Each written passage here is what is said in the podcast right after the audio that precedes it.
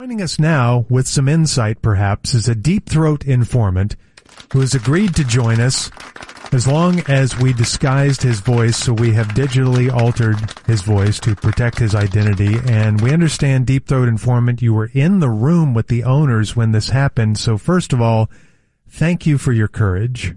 Yeah, yes. Can you tell us what went down between Jerry and Robert Kraft? I must tell you that I speak to you now under threat of death. Oh my God. As we speak, I can occasionally see the roaming laser dot dance across my forehead from the gun held in the muscular arms of an across the street Roosevelt. But I feel I must get out the true story. I was privy to the fight between Jerry Jones and the Kraft of Robart.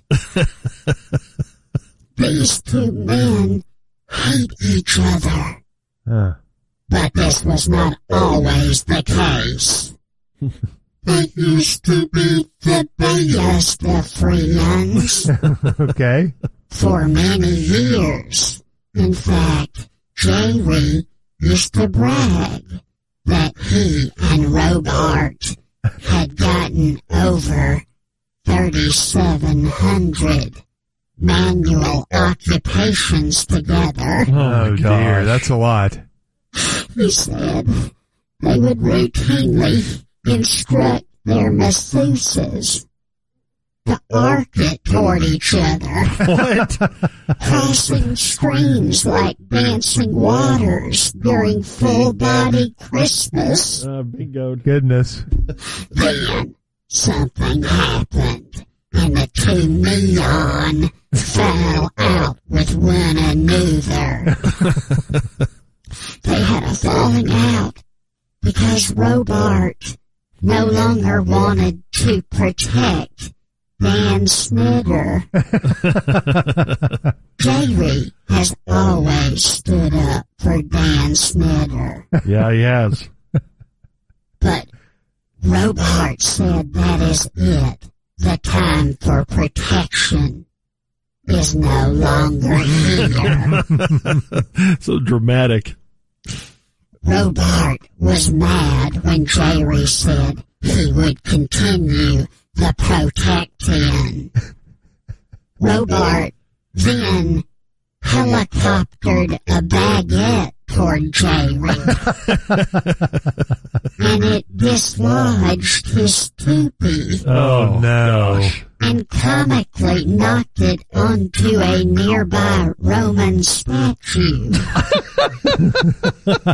Landed perfectly on the head. Perfectly. It is funny when that happens. Jerry took offense at the baguette throwing and jumped onto Robart's back and started pummeling him about the hound dog face. Robart then ran backwards into a china cabinet and all the Hummels fell forward and crashed down on them Wow, what a scene. to the consternation of the Hummel's owner, Jim Irsay. Oh, okay.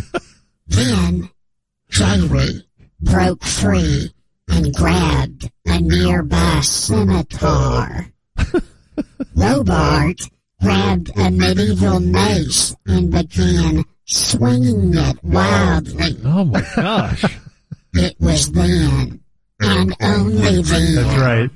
that Stan Kroenke spoke up and yelled, settle this some other way. He yelled. So Jerry yelled out in a Braveheart fashion, crafty contest. Crafty contest. He and Robart immediately pulled down the front of their Armani pantaloons and began doing marital stuff to their own selves. I don't Oh, know if I believe believe No way. The first one to sully the shattered Hummels would win not only the argument, but the hearts and minds of the NFL owners. I wouldn't win anything. Jerry won the contest. Oh, he did. While Robart complained about new medication. it was then it was settled that Jerry was once again the king and leader of the NFL owners. That's how they settled it. I cannot speak anymore. I cannot. But Deep Throat, what do you think about Daniel Snyder's future? I cannot speak anymore. there he goes. The Deep Throat Informant